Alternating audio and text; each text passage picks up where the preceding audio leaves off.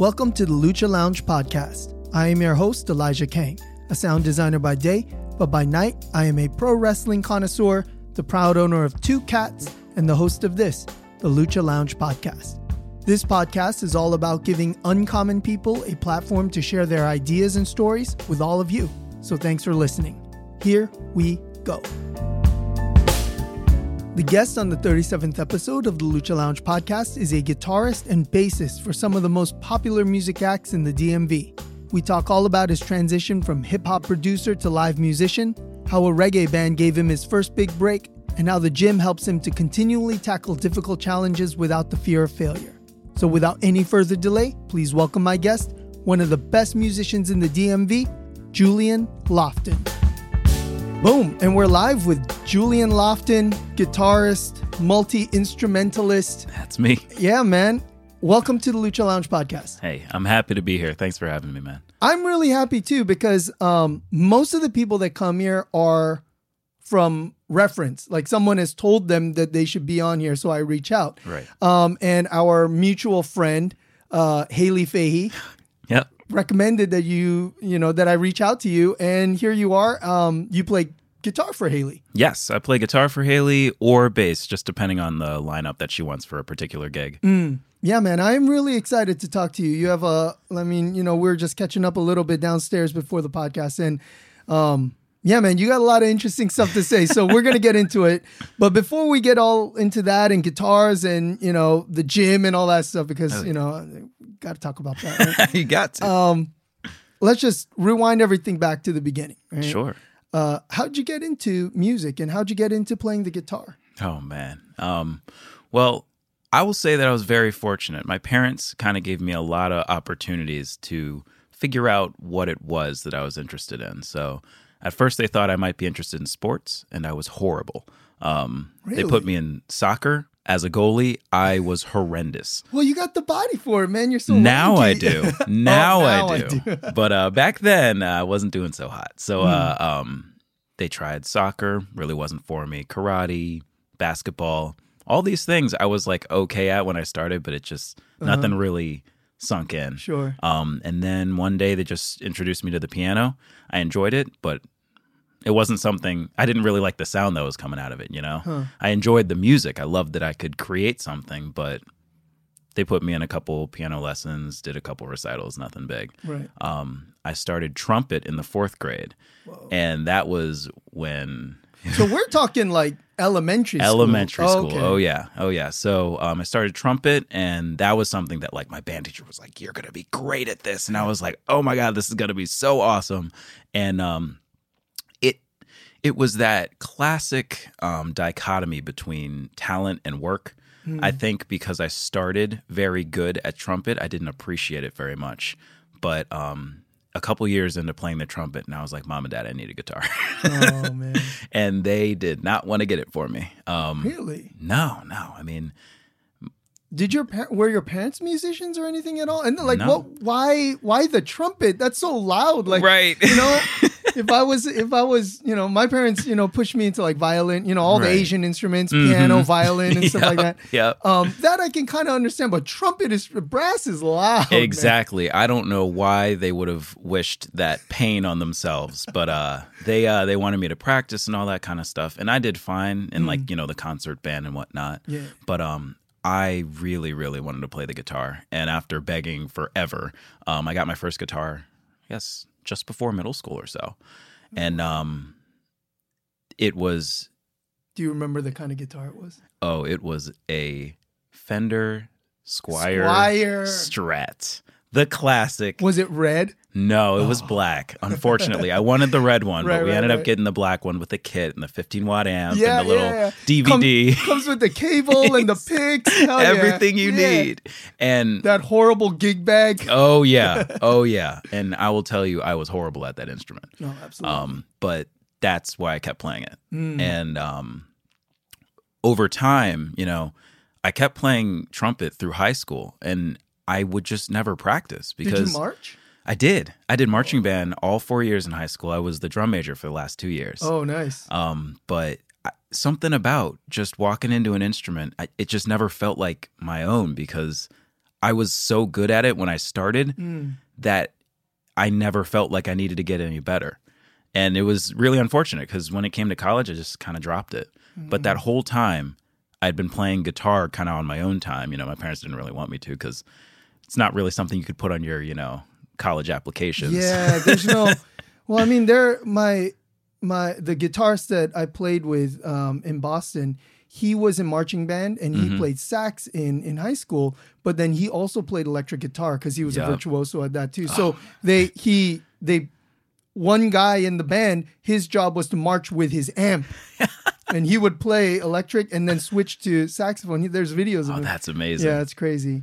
Um, the the story about the trumpet reminds me of something too, and I know this isn't about me, but I'm sure you'll appreciate this.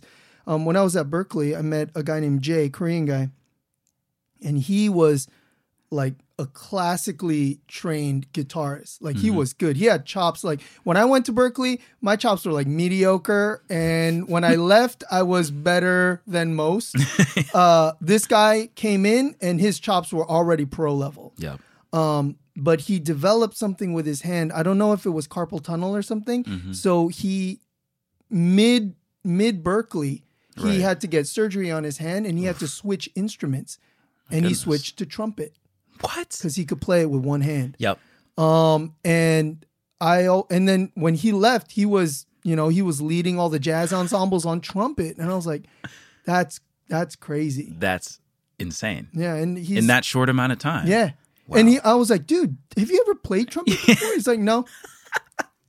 But I mean, it's it's different breed. Right. Yeah. For sure. For sure. So that's crazy. But it was like the opposite for you. exactly. Yeah, you're just getting after guitar because you weren't, you know, it, it wasn't as easy for you. Exactly. That's awesome, Exactly. I I think the big thing that's propelled me through my musical career is I kind of search for the thing that's tough, and if I can fall in love with getting better at it, then the sky's the limit, you know. And I think I never fell in love with getting better at trumpet. So I enjoyed, you know, playing in jazz band and getting all the solos and that kind of stuff, but I couldn't sit in my room and practice the trumpet for hours. It might have something to do with how loud it Yeah, was. yeah. But You got to get the mute. but with guitar, man, I could I would go home straight after school, skip doing homework, and just play Yeah. for hours and hours and hours. I had these little uh these little backing tracks that I would play oh, with. And, yeah. Band in a box. oh my You Tell me god! about band in a box. You know what I would do? This is semi legal, but um, there was a uh, there was a computer software. There was it was basically someone had ripped Guitar Hero into a game you could play on your computer using your um using your computer keyboard as the guitar controller. You'd flip it upside down, you use the function keys for the Oh. frets and the space bar or enter to play the actual notes. But in order to make it work, they had to rip all of the Guitar Hero songs. Oh, into separate tracks. Exactly. Oh. So I downloaded that, stole all the audio from it, and I had all these OGG files that I could, you know, Yeah, just play on. play along yeah. to because all the Guitar Hero tracks are just songs with the guitar cut out. Yeah. So I got to play Guitar Hero with my own guitar. And this was before, like, you know, all those, you know, Rocksmith. and Rocksmith and, like all that yeah. kind of stuff came out. But I was pretty much doing that on my own, just kind of learning everything by ear. And that, boy, that was all of my high school. That's crazy, man. I mean, like, I we definitely we grew up in different generations. I know you just turned twenty five. yeah. Um, so I mean, I remember we we would have to get these CDs called Band in a Box, and they were CDs of you know just instrumentals without the lead. Right. Yeah, and then that that would be how you would practice. And then later on, you know, ultimateguitar.com Oh, my appeared goodness. and Oh, then we yeah. were like, tablature? I never really I mean like I learned some stuff from tabs, but like that wasn't the numbers thing. Like I Oh, didn't yeah. And then like like 70% of them were wrong. You know, it was just some like drunk guy in his room like this is the official tab. I was like, no, it's not. It hasn't gotten any better. No, man. Those tabs are horrible. And a lot of times I, I got to learn them on the fly, right? You know, Oh, someone yeah, will be like, hey, can you play this song? Pull it up on my phone, look at the chords.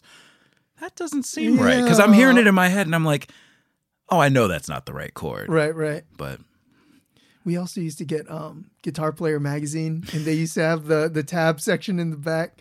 Man, Oh, yeah, like, but you know, this this comes up on the podcast, you know, once in a while, but like, you know, kids that are growing up in this age, they should jump on YouTube and find out how to do anything Exactly. like that. it's It's crazy. I don't know if it's a good or a bad thing. I, I feel like the the search for knowledge was almost as like Half rewarding Yeah, as yeah, you know, as as getting Yeah. it back. Then you're like, wow, I just went through all of this and now I can play, you know, Iron Man as Yeah. if I'm the guitarist. right. You know? But like they don't have to like reverse engineer the software Right. from the Guitar Hero game and do all that. They just type in, you know, Iron Man backing track and like a thousand of them will come up. Exactly. Yeah. That's crazy, man. and so no no formal training on the guitar. Yeah. It's all self-taught. I had I had one guitar lesson and I didn't like it at all. Hmm. Um it I'm sure if I had a better guitar teacher, I Hmm. may have enjoyed it more, but it was the typical, you know, you go to the, you know, guitar store and they have, Oh, you know, yeah, kind of yeah, like um, you know, some kind of, you know, lessons that they give in the back and it just wasn't very interesting to me. Hmm. I from day 1, I just wanted to rock. I didn't want to learn how to play, you know, Auld Lang Syne and all that. Oh my gosh. yeah, like this is how you play Mary Had a Little Lamb. Like, I was like, nah. come on, man. nah, teach me how to play Iron Man. Um, yeah, um, but it's it's crazy how how important that initial introduction is. You Oh, know, yeah. if you jump onto an instrument that that you're you're new at, Mm-hmm. the music that comes out of it needs to resonate with the player, or Oh, else you're just it, it's never gonna be your thing. Oh yeah. And so to reject, you know, the old lang syne, you know, types of lessons, that was the play for you for sure. Oh yeah. Oh yeah. And now that said, of course, you know, when I first started, my technique was horrible. Oh yeah. Um, but in time, as I started to learn the songs that I really wanted to play, Hmm. I would get, I would be pretty critical of myself and say, you know, this doesn't sound like I want it to sound. Doesn't sound How like the record. Yeah, how can I make it sound better? Maybe I should start using my pinky. You know, Yeah. and you know, it's all these you know bad habits that you pick up because Yeah. no one tells you any better. But for me, over time, you know, a little bit of research and also just kind of listening to how I sound versus how I want to sound, Hmm. kind of got me at least in the direction of where I wanted to be. Well, I think that's you know that's such an important um, asset for musicians to have is to listen. Oh yeah, You know, listen first oh yeah, and listen to yourself first. yes, Yeah, yes. man. You know, some people some people think their shit don't stink, but you're like, Mm-hmm. oh man, you hear them play live and you're like, yeesh. ouch. So, you know, um, we're we're talking downstairs and um, we're talking about how you have a nine to five yeah, and that you're pursuing music. Not, I, I don't like to say on the side, but in parallel. right, right. Yeah. So, what's that like, man? it's difficult to explain Hmm. to, to people because many people just kind of pick the thing that they're going to do and then they pick their hobby. Right. Um, for me, I wouldn't call either my hobby. You know, I nine to five. I work as a controls engineer, um, so that's very kind of high stakes programming for industrial systems. Um, and then when I'm off work, it's time to rock. You know, and so it's an interesting line to walk because many people at work don't really relate to yeah i might be coming in on tuesday a little late if i had a gig until 2 a.m on monday you know Right. um they also don't quite understand you know the relationship between you know practice and performance and all the kind of stressors that that go on with it then on the other side you know being a musician you can't really relate to you know it- it's hard to find people who also relate to how stressful work can be Right. in my industry at least Right. so um it's a it's a little lonely but the pros definitely outweigh the cons Hmm. in that um I have the ability to pursue music on my own terms. I can take the gigs that I want to take and you know maybe not take the gigs that don't seem too interesting to me. So I kind of get to pursue all the different avenues of music that I want to without having to feel like I have to play a certain gig just to get my bills paid. And that is truly a blessing for me. Like really freeing. Yeah. Oh yeah. Oh yeah. Yeah, I, I, and I think I think people need to understand that just because you have a nine to five doesn't diminish your your pursuing of music. You know what I mean? It it doesn't make it any less important. It's just as, if not more important. Oh yeah. You know what I mean? And um, yeah, and it, it's not just a hobby just Right. because you have a nine to five. Right. It's not like something that you do on the side. You're taking it very seriously. I Oh, mean, yeah. like I've been following you. Um, you're always gigging. You know, you're playing with some of the best musicians in this area. Um, and so, you know, it is just as serious, if not more serious than someone that has made the the romantic decision of I'm quitting my job Right. to just do music. right. But then, like we were saying, you know, if you do that, there's another set of pressure of uh, how am I going to pay my bills with? Right. Then you have to take every gig. Right. Right. And you have to approach music in in a more professional light. And professional, of course, a broad term, but in the sense of, you know, your music is your job. Hmm. So you have to conduct yourself accordingly. And I I really embrace kind of the freedom that comes with, hey, you know, I do it because I love it. Hmm. Doesn't make it any less, you know, professional, doesn't diminish the quality of the work that I bring, but I'm only in it because I enjoy it, Right. you know? And then, you know, if it does become an obligation, that's probably when you're going to be like, I don't know if I wanna-" right. Yeah. and and the beauty of it for me in the nature of my work um if i ever really really needed to i could take six months off of my job and then walk right back afterwards. So there's still the possibility that you know one of the bands that i play for one day says hey we want to do a tour. and i can say okay cool no problem talk to the guys at work work something out and then the balance still gets restored you know Right, right. so um, it's it's a tough balance to strike, but I've been very lucky. I would say that I I kind of have a, a career that gives me flexibility, and also my other career, Right, right. which also gives me flexibility. Yeah, so they kind of work well together. Yeah, and it's like the way that you're describing it is like a very symbiotic relationship. Right. You know, it's neither one is like taking away from the other. Right. It's, you know, helping to build up what you've been doing. Um, did you have like a point, like a tipping point in your life where you're like, you know what, I am gonna start doing music seriously? Because like every every person that has picked up the guitar and has, you know, transitioned from bedroom rock star to actually playing live, that's like a very big jump. Oh yeah. Oh, yeah. so what what pushed you?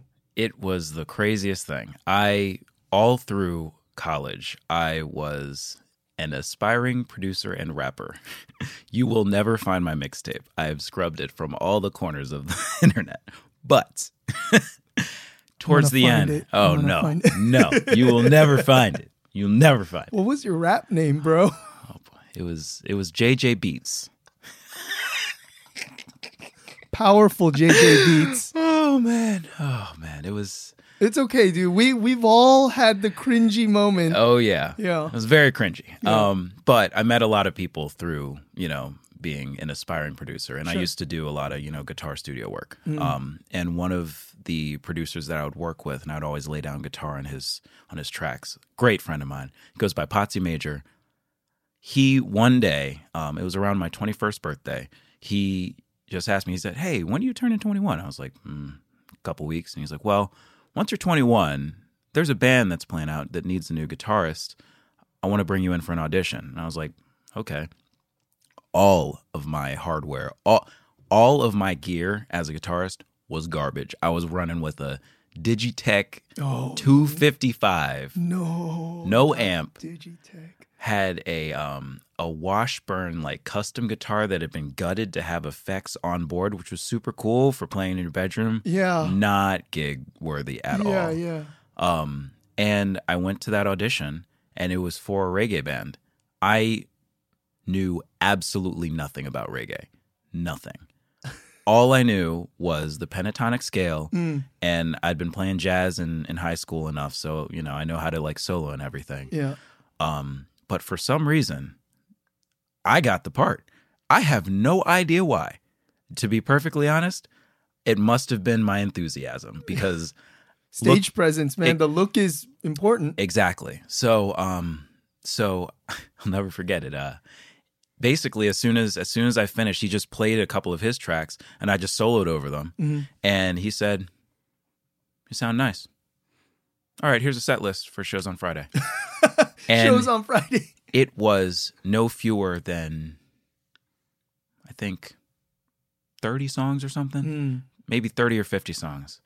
And the way that he ran the band is that he could pull at any time, Yeah. you know, any song. Well, if it is like a three-hour gig, then you need at least at least exactly that much. Yeah. exactly so he he basically gave me that i maybe had less than a week to prepare all of it so i was sitting at work you know uh pulling up youtube videos you know trying to figure out the chorus for everything man i showed up to that first gig and i had a sheet of paper with the set list and all the chords next to it and um it was at the silver spring annual Ethiopian festival. It was Oh, massive, massive.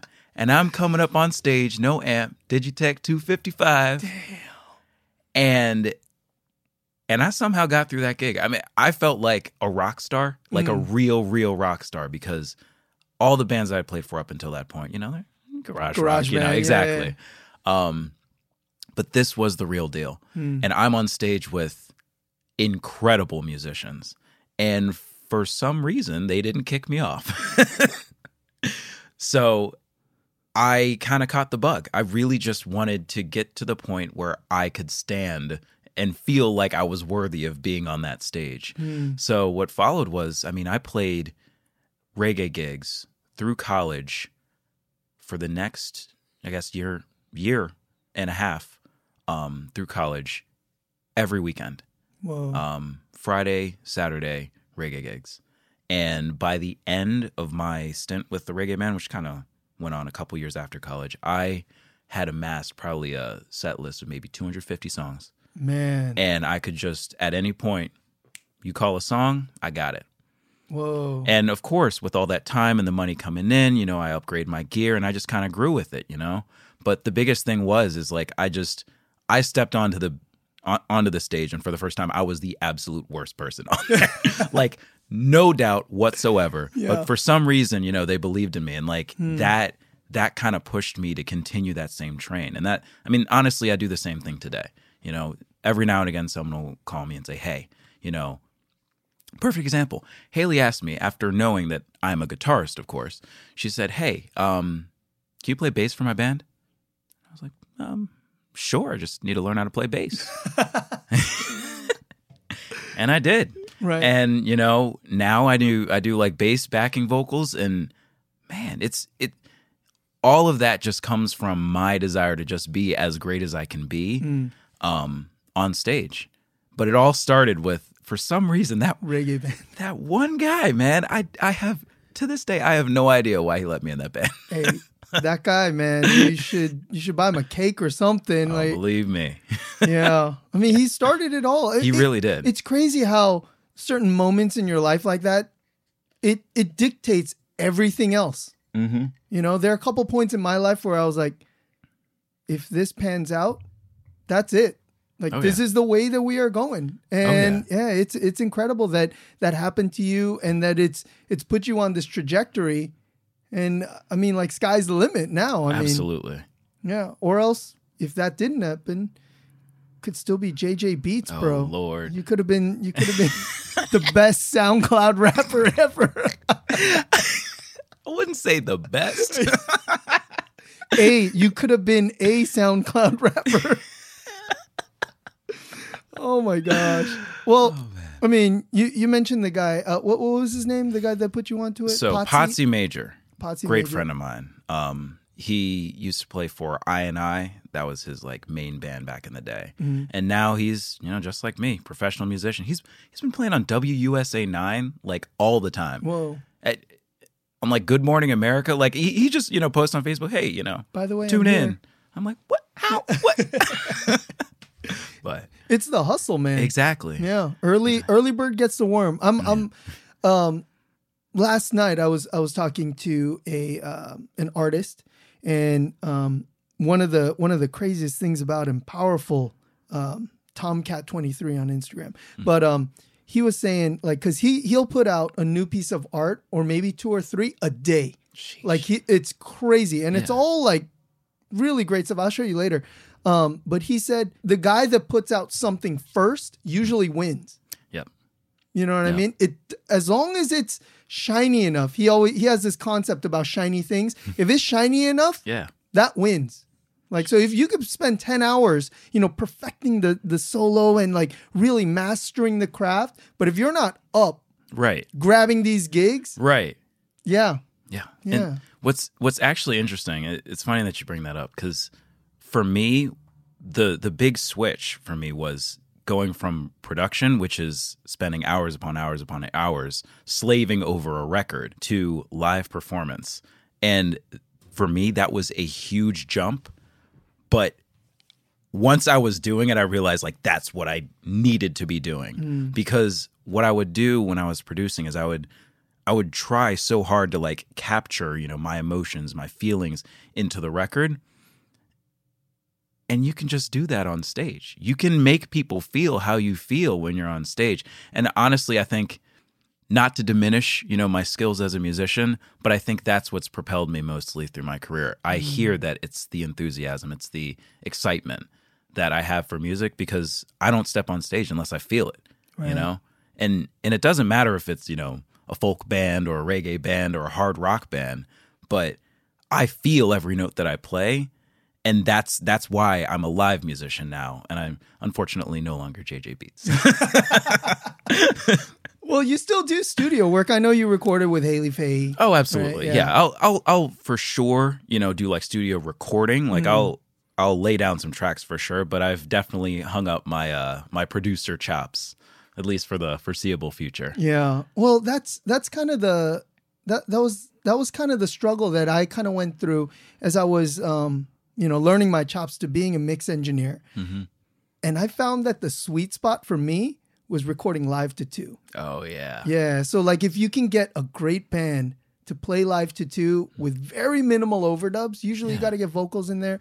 Um, but if you can do that, that really captures the magic. Oh yeah. Um, but yeah, being on stage though is, you know, I, I've had my own experience with that. That is an irreplaceable experience. That that rush of oh, endorphins yeah. and in adrenaline, Oh yeah. yeah. it's crazy. And then like, you know, two hour set goes by like that. Yep. You're like ah, so cathartic after. exactly. Exactly.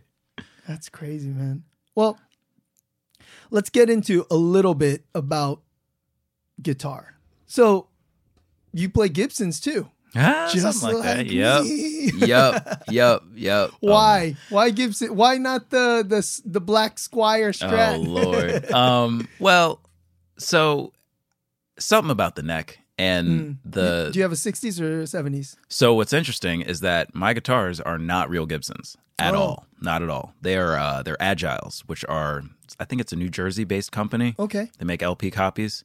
I had never heard of them before until I took a jazz combo gig. Actually, how I met Potsy, the guy I was talking about before. Um, and on one of the rehearsals, I just didn't feel like lugging my rig around. You know, one of the musicians said, "Hey, you can play mine, no problem." Cool. put that guitar in my hands, I was like, I instantly just played better. And I was like, I Mm. don't understand how that's possible. It's just a guitar, you know. It, but something about the way that the neck is, Mm-hmm. I've played Gibsons. Yeah. I just don't own Gibsons. Mm-hmm. The way that they make the necks on these Agiles, it's something that I just can't get away from anymore. Whoa. it's I don't know how to describe it. It's Hmm. it's just something about the neck shape just really works with my hands. Yeah, and one one of the things because I I played Strats too, and then when I was playing a lot of metal gigs, I had a ESP like Alexi Laiho custom, the V guitar with Oh, yeah. pink, and you know I, I had a couple Jacksons, and I actually had a Gibson one one thirty seven custom, um, semi hollow body. I, I sold that almost immediately. uh, that was a bad decision, but the the Les Paul in the corner over there, I bought that. You know, when I was in college, I put my financial aid check. and I bought this, you know, because because Zakk Wylde played Les Pauls, Yeah. so I had to. And Slash, Oh, another yeah. favorite of mine, had Les Paul, so I was just, you know, brand whore. Yep. I got to get one too. Found the Honey Burst, got that. but one thing I do like about the Les Paul is like, it's so heavy yes.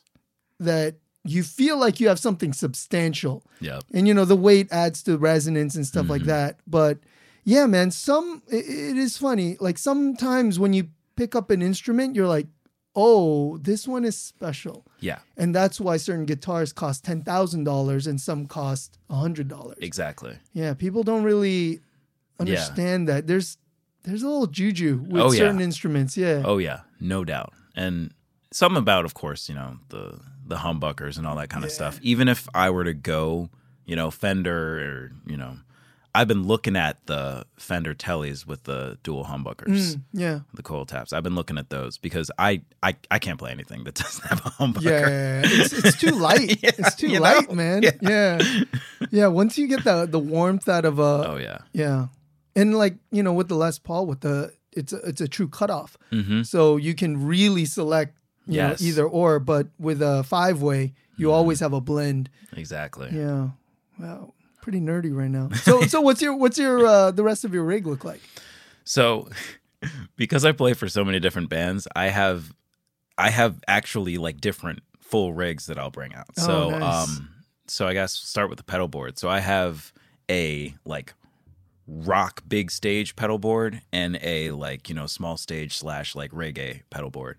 So, um I actually got to test out my small stage reggae one last night. Oh nice. Um played at, in Bethesda at like their summer concert series. oh cool. Oh man, it was a great show. Um, but that one is real minimal. All I got is a um, the Electro-Harmonix Cockfight. It's a uh, it's a wah Mm-hmm. that has fuzz built in, Whoa. and you can uh, you can basically bias the amount of wah to give you more low or more high. It's so configurable. It's nuts. Huh. It's I would say the construction isn't the best. I've had to like fix it a couple times, Hmm. but the amount of control that they give you over a wah is outstanding. Oh, that's crazy. Um, I got that going into just a simple compressor because with reggae, Yeah. you don't have a compressor, man, Yeah, your over. sound man's gonna hate you. yeah. Um, and then I have uh, two expressive pedals. They're the um, I forgot who makes them. Ernie Ball. Mhm. So I have the Ernie Ball Expression Overdrive and the uh, Expression Reverb Delay. Oh. Really, really cool because you basically set, you know, it's it's modulating, so you can crank it all the way up or go halfway and all that kind of stuff. It really gives you the ability to get a lot more dynamics out of your solos if you want to. You can start kind of quiet or even start clean Mm. and ease your way into just like a rockin' like, you know, distorted tone. Cool. So I love that rig. Um and the rig that I love a little more is I have um I just finally pulled the trigger on the Excel Audio FX22. What that is is a pedal board loop switcher. So instead of running all of your pedals in series, you run them in parallel. So your board Whoa. has an interface where every pedal has an in and an out. You turn all your pedals on and you program, you know, four settings per, you know, um per I guess like grouping. per grouping and then you got like 10 groupings or so. And whenever you hit one, it'll choose between any of your eight pedals in any combination that you want. It's almost like bus switching. Exactly. That's exactly what it is. Whoa. So it's fully programmable. And what that lets me do is for like for my rock gigs, I can switch from, you know, flanger, light overdrive with like a little bit of reverb Uh-huh. to, you know, double Full on, overdrives, yeah. you know, like you can do Whoa. anything with that stuff at the That's press of a button. You don't have to do the old Tap you, dance? You don't have to do Oh, the tap dance because man, that was really annoying the hell out of me. And you have to like for people that don't know, like if you have like a really elaborate pedal board, the guy that I used to play with had no less than out in LA, he had no less than maybe 15. He had a huge custom built thing. And that's practice. It's almost Oh, yeah. like dancing, like because you have to change the settings on the fly Yep. right before your solo and stuff like that, and you can't be clicking into it while you hit it. So it's it's that dance is is really something. That's why I kept my pedal board, you know, like Right. five or less. Right, But right. It is, yeah. That that's huge though. Yeah. if you can group things, and then plus, then you just have to take one one pedal Exactly. board to you know like three different types of gigs. and that's Wow. that's kind of been my approach these days. I'm I'm trying to basically make my rig as configurable as possible, Mm, like So- modular almost, yeah. Exactly, exactly. So I got two different pedal boards, and then um, I currently use the Fender Mustang GT. Mm-hmm. It's a solid state amp, but what I love about it is that it is it's got as many settings as you want, and you can you know model whatever amps you want. Yeah. Most of the amps on that thing are crap, but but well, the good thing about solid state is that it is always clean. Exactly. Super clean. yeah. Exactly. So all I really use it for is the Fender, you know, Twin reverb. twin sound, yeah. reverb sound, clean, and then I run all the, you know, effects through my effects pedals. Mm. And I have probably somewhere on the order of like 15 settings for like each band that I play for Right, right. based on whether it's going to be like a duo gig or like whatever. So the way that it is now is I literally just when I whenever it's time for a gig, I just pick. It's kind of like Mission Impossible style. Yeah. I'm like, hmm, who am I going to bring today? Uh, I think I'll bring this, this, this, and That's super Yeah. cool. Yeah, man. Stuff like that didn't really exist. I'm sure up until pretty recently, unless you were, unless you had like a rack, you know, Yeah. rack mounted gig, then you Right. could like save a bunch of stuff. But it, it is pretty cool that like, yeah, like I've always been like a full analog Mm-hmm. guy. Like I want all my stuff to be full analog and true bypass, right. and then go straight into a Marshall 800 or I had a TSL 122, like all those, you know, high gain, right. you know, tube amps. oh yeah. But these days, I mean, like, I don't have an amp anymore and I just use Universal Audio amp model- modeling. Right. Dude, it's, you cannot tell the difference. It gets the job done. You can't, no, it's like in the beginning, in the beginning you know, like when Line 6 started coming out with their modeling stuff, Oh, and you're yeah. like, oh man, I can totally tell the difference, right? oh yeah. now if you get like a like a like a Marshall Plexi model on Universal Audio stuff, Mm-hmm. it is you cannot tell the difference. They copy it exactly. Oh yeah. And it's yeah, man. And like I tell this story sometimes, but um I took like George Massenburg, he's uh kind of like the godfather of modern engineering, sound Mm-hmm. engineering. He invented the parametric EQ. Sheesh. Um, yeah, so I ran a session with him, and he was telling me how he's gonna stop making all hardware gear pretty soon, and just all all plugins because the technology's come to a place where there's no latency. Yep. Like even right now, I could run you know full maybe 32 channels out of out of here, and I mean not that we have the space for that, but like there would be no latency mm-hmm. um, the processing is is there. So, and there's just the the difference is imperceptible. Oh, yeah. And actually, he was saying like gear breaks down. Oh yeah. You know, knobs break down. Like you Mm-hmm. have to clean coil, uh, not coil taps, but clean uh, potentiometers. Yep. With a plug-in, you don't have to. And I was like, oh my gosh, this guy's like ten steps into the future. Oh yeah. Yeah, that's crazy. Um, so you mentioned all these different pedal uh, boards or loadouts, if Yeah. you will, right? Yeah. For different bands. Who are the bands that you're playing with right now? I know Hayley Fahey is one, you know, our favorite, you know. Oh, absolutely, absolutely. So I currently play for Haley. Um, I play, you know, guitar on the, you know, uh, duo gigs, and I play bass for the full band stuff. Hmm. So definitely keeps me fresh on both those instruments. You're you're in the music video.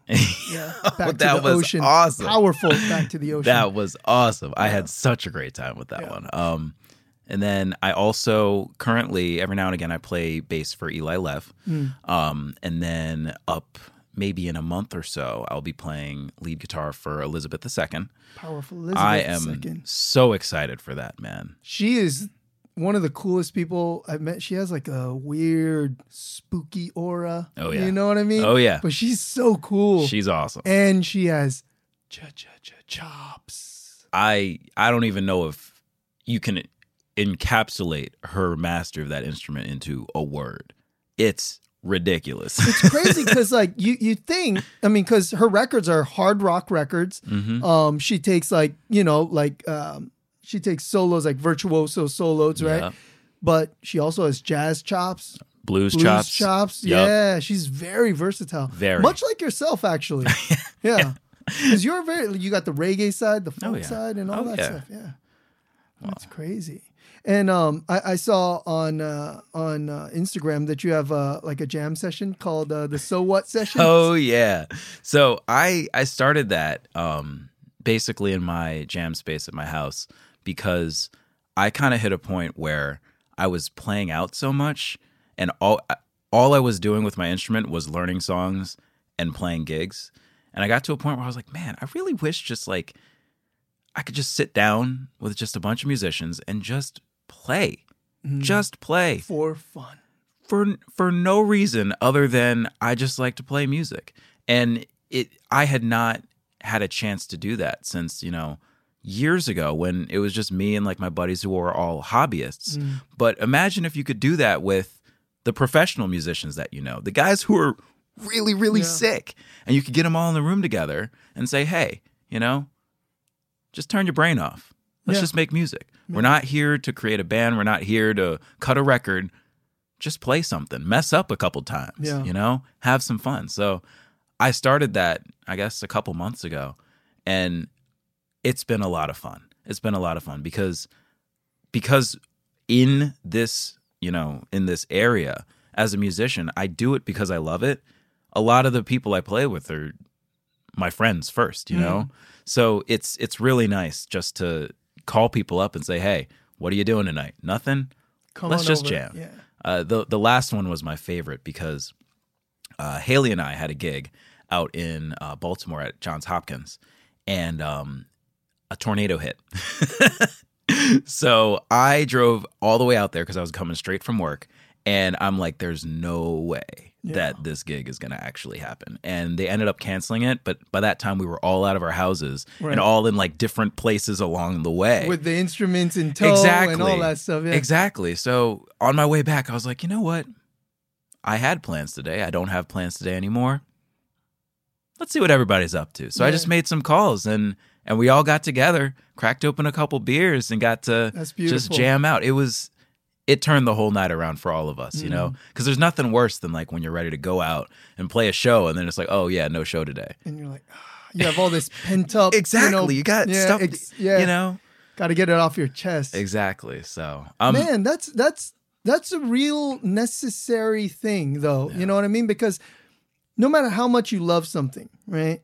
Uh, there is a sense of obligation, especially for you who you're playing, for lack of better words, you know, someone else's songs. So Right. you have to learn the parts. You have to, you know, act a certain way. The mm-hmm. whole stage presence thing and playing live. It's you know physically strenuous too. I mean, you're standing up for that long, rocking out. That burns calories, and so Oh, so yeah. it's work. Let's you know, it's work. So it is cool that you found something where it's just play. exactly You know, Alex Purdy, a singer songwriter that I had on here recently, she says, you know, I like to play like a kid. yeah And something about that statement always resonated with me. I was like, yeah, I don't do enough of that. yeah Just play. exactly Yeah. exactly With without the fear of messing up. Mhm. You know, you got musicians who are all high level, but you're all friends, so there's no pressure. I mean, that's beautiful, man. Oh yeah. yeah. So another thing that you're really into uh, is, and you know, you're the first person to walk in here with a tank top.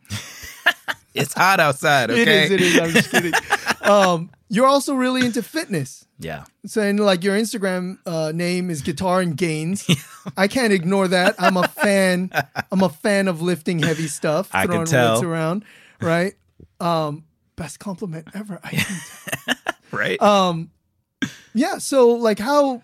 I mean, have you always been lifting? no, I have not always been lifting. Um this it's actually kind of interesting. I found um that I have a very addictive personality. So everything I do, I kind of do to 150%. If it's TV, if I find a new show I like, Binge. see ya. you might see me next week.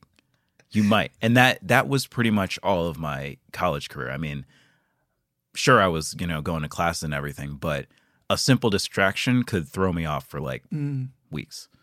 I me and my roommate downloaded like Pokemon Gold and we did not go to class for a full couple weeks. It, it, it it's like that. Right, right. But um but amidst, you know, all the partying and all that kind of stuff, um, I kind of reached a point where I really needed to kind of reset Mm. like what I was about and all that kind of stuff. And um, I set foot in the gym just like any other time, but this particular time I was really looking for kind of like purpose again. Mm. And something about there was just one particular day that I I remember vividly that I walked in and I was like, "Man, I suck at this. But I could probably get better." Mm. and just like just like all the other stuff we've been talking about. So, um, the one thing that I really, really, the reason why I never really give up lifting is that the benefits are astronomical. Oh yeah. The it's not just that you know you look good; it's that you feel good. It's that mm-hmm. you can accomplish so much more in a day, and you train your mind with the level of discipline that you can approach anything with the same like mindset you know yeah i could not deadlift 400 pounds when i started lifting but i can now Yeah. so when i go to work and somebody says hey i need you to do this job on a boiler i'm like i don't understand boilers but, I, could, Yeah. you know And that's that's one of the things that I feel like people don't understand about the gym.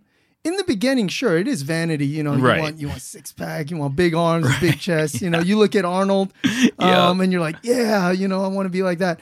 And then you realize the amount of work oh yeah that that goes into you know having a physique like that um and about 90% of the people fall off right there. Absolutely. When they realize oh i have to go to the gym when i don't feel like it? Yep. oh i have to go to the gym every day? Yep. But then something clicks in your mind where like because it's hard exactly. you Ex- want to do it. Yep. And uh, I feel like these days, people in, in this day of like instant gratification Mhm. and like horrible things like fitness tea Yep. and wraps and stuff like that. six pack shortcuts Yeah, seven minute abs and Yep. stuff like that. It's like people are not steeling their minds to Yeah. tackle difficult shit. yep And that's why they fall apart at the first sign of distress or yes duress. absolutely And I feel like the gym is a great place for people to learn that. A hundred percent. I the the biggest thing that I learned from the gym, the gym is the purest. It is the absolute purest way to show yourself the impact of hard work. It is direct. You can do something that you couldn't do last week because you kept trying. And in many other cases, there's external pressures. There's if you go up on stage and you suck, you see the way people look at you.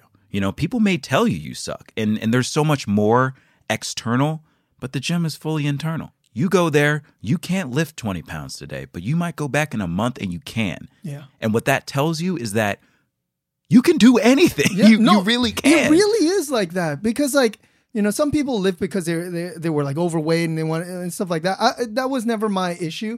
My issue is putting on weight. Like I'm trying to Same. make mass. Yeah.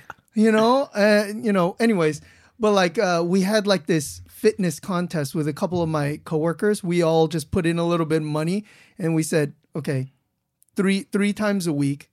Let's see who could get the longest, you know, the longest streak of weeks, Yeah. and the winner takes the cash. Nice. And it started in, in something so innocent. So like we would take gym selfies to to prove it in the group chat, and then and then I realized it's not it's not that awful. No. And um, I'm at a point where you know I I built a powerlifting gym in my basement. Nice. yeah. So like, and that's a, another thing. No excuses now. Yeah. The gym is in the basement, so you know I, I gotta go. Like Yeah. I'm, I'm sacrificing a whole whole room in my house. But like, yeah, it, it is. You know, it is cool to see the parallel that you make with with lifting and with music. It's difficult, but it won't be later. Exactly. And I I pretty much bring that everywhere. It's not just, you know, music. I, I bring that to work because the nature of my work is stressful. Um, if I screw something up, things hypothetically could explode. Right. Um, and there's not a lot of testing or prior preparation that really goes in. You go in and you work with a living system and you hope it doesn't break. and that same you you have to approach it the same way you approach walking up on stage. You just know that you've prepared for this and that you'll be able to handle whatever comes your way. Hmm. Same thing happens when you're going up to do a crazy lift. Yeah. Yeah, most people look at you when you're trying to pick up that, you know, big old deadlift Yeah, and they say, "Oh, is he going to be able to lift it?" I might be able to, I might not be able to, but I can handle it Yeah. even if I can't, you know. I'm not going to break my back, you know? Yeah. So that that same, I guess, understanding of the hard work and also believing in your ability to overcome failure is what allows me to continue to do these things that seem so disjointed, but to me they're all the same, you know? Yeah. It's it's it's all like goal oriented almost. Yeah. It's like challenge oriented with you. Yeah. Yeah, man. You and I are like the same person. You're like the taller black version of me. I'm just kidding. Um, Not as good looking though. how dare you? How dare you come in, here with your tank top like that? Um, well, we've been talking for a minute. Uh, is there anything else that you that wanted to say or cover or anything like that? Oh, I think we we hit the main points. well, just from me, um, this has been an absolute pleasure, man. Like uh, every every so often, someone walks in here, and you know, for the most part, it's all strangers. Yeah. You know, it's like friends of friends, or like sometimes it's an actual stranger. Um, but sometimes a person will sit in that chair, and we immediately have like a rapport, immediate click. right. And I feel like that's happening with you. Um, you're very inspiring. Some of the stuff that you are talking about, like, you know, attacking difficult things and just, you know, keeping at it Yeah. because it's hard. That's super inspiring. You're a great musician. You're very driven in that, obviously, playing with some of the top guys in our area. And uh, yeah, man, this conversation has just been a pleasure. I can't wait to see what you come up with next. Um, yeah, man, I, it was it was just a great time, and thank you so much for coming. Yeah. Thank you so much for having me, man. Yeah, man, it was my pleasure. Julian Lofton, ladies and gentlemen. And there you have it. The 37th episode of the Lucha Lounge podcast is in the books. It was such a pleasure talking to Julian, and I hope you enjoyed the conversation. If you'd like to catch up with him and see what he's up to, you can follow him on Instagram at Guitar and Gains. Be sure to follow him there to see who he'll be playing with next. Well, that's it from me. Thank you so much for listening. I'll see you next time.